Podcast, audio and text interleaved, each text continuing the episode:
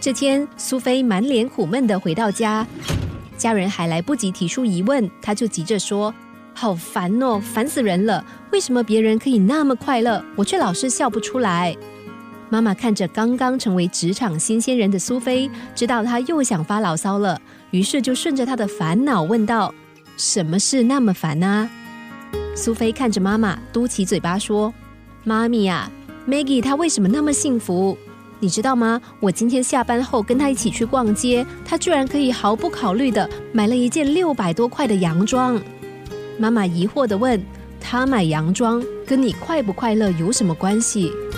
苏菲看着不懂女儿心的妈妈，口气不好的回答说：“六百块的洋装，诶，我连一百块都买不起。”妈妈这才明白女儿的问题，于是说：“你昨天不也是花了半个月的薪水买了一串价值一千多块的项链吗？”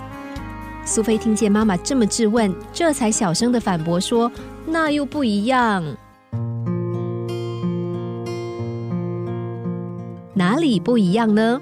许多人不快乐的理由，就像苏菲一样，因为别人的物质享受比自己好，或者是为了无谓的物质比较而烦心，而活在比上不足的生活冲击里头。不快乐似乎也是自己找来的。把心打开，减轻自己的心理负担，这正是让自己快乐的唯一方法。就像明明今天决定要外出，天空却下起了雨。这个时候，你要用什么样的心情来面对突如其来的小雨呢？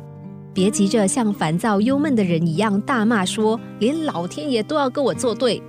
你可以向懂得快乐生活的人学习，因为他们会这么说：“诶，下雨了耶，说不定等一下可以看到彩虹哦。”萧伯纳曾经说：“如果觉得自己可怜，你的日子将一直可怜下去。”所以，不要那么悲观的看待生活，也不必老是要跟别人比较。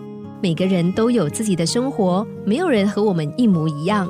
更重要的是，既然可以开心的笑，又何必悲伤的哭呢？不妨对着镜子里的自己，献出一个甜美的微笑。懂得真正快乐的人，即使只是看着镜子里的一抹微笑，也能够快乐一整天。